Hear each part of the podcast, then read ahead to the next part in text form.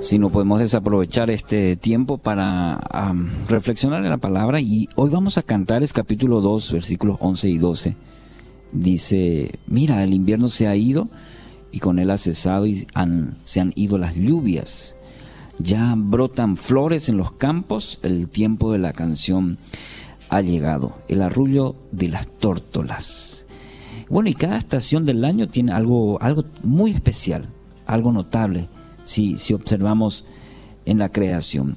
No todas las estaciones son las mismas, cada una de ellas tiene características únicas y las hacen diferente a las demás. Por ejemplo, el verano. El verano es, caliente, a, todos nos encanta, podemos eh, aprovechar para salir de vacaciones, las playas, lugares atractivos. El otoño, por ejemplo, es un periodo de transición, de cambio. Desde luego este cambio se puede ver claramente en aquellos eh, países del norte y del sur. Se distinguen mucho por las temperaturas frescas, eh, bellos escenarios como los árboles que van cambiando el color de sus hojas.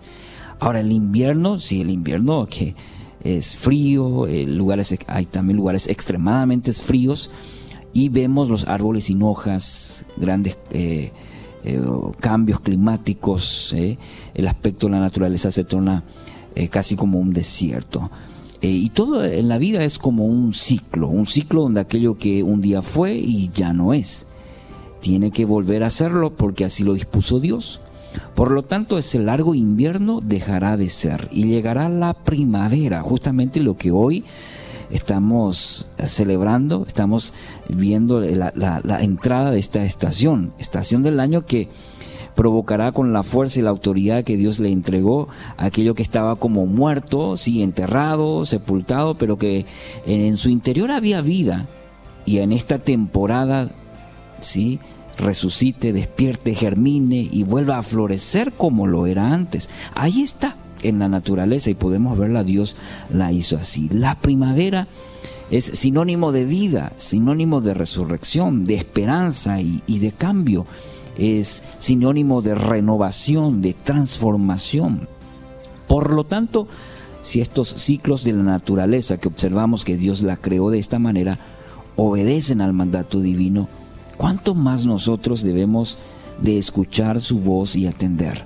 Porque no importa lo que eh, en qué estación te ubiques, siempre habrá una primavera, una primavera lista, preparada para entrar en tu vida y traerte una nueva etapa y un nuevo renacer. Dios quiere renovar tu vida. Este es el mensaje que aprovechamos en este inicio de la estación, una de las más, una de las más bellas, las que, la que más nos gusta, esta estación que trae vida, que trae renuevo, decimos en la naturaleza, asimismo también quiere ser en cada una de nuestras vidas. Dios quiere renovar tu vida, tus fuerzas. Dios quiere que florezcas y que puedas disfrutar de una nueva experiencia en la vida. No importa ah, hayamos pasado por invierno, hayamos pasado por ese otoño. Eh, la vida es como estaciones eh, en la naturaleza, uno va pasando y, no podemos disfrutar la primavera sin haber pasado por el invierno. Algo así sucede en nuestra vida. Lo bueno, lo maravilloso es que Dios nos invita a que entremos en esta estación de la vida y disfrutar de la plenitud de una nueva primavera de la cual la Biblia habla. La palabra de Dios señala que los justos florecerán, crecerán, serán plantados, fructificarán y estarán vigorosos y verdes. El Salmo 92. Bueno, en este día tan maravilloso que iniciamos la, entrada de la primavera, quiero decirte esto, todavía hay esperanza, es un día de esperanza. Esta estación representa también la vida espiritual. Hay esperanza. Hoy es un día de, de, milagro, de transformación. Tu primavera te está esperando. Así que hoy es día de florecer.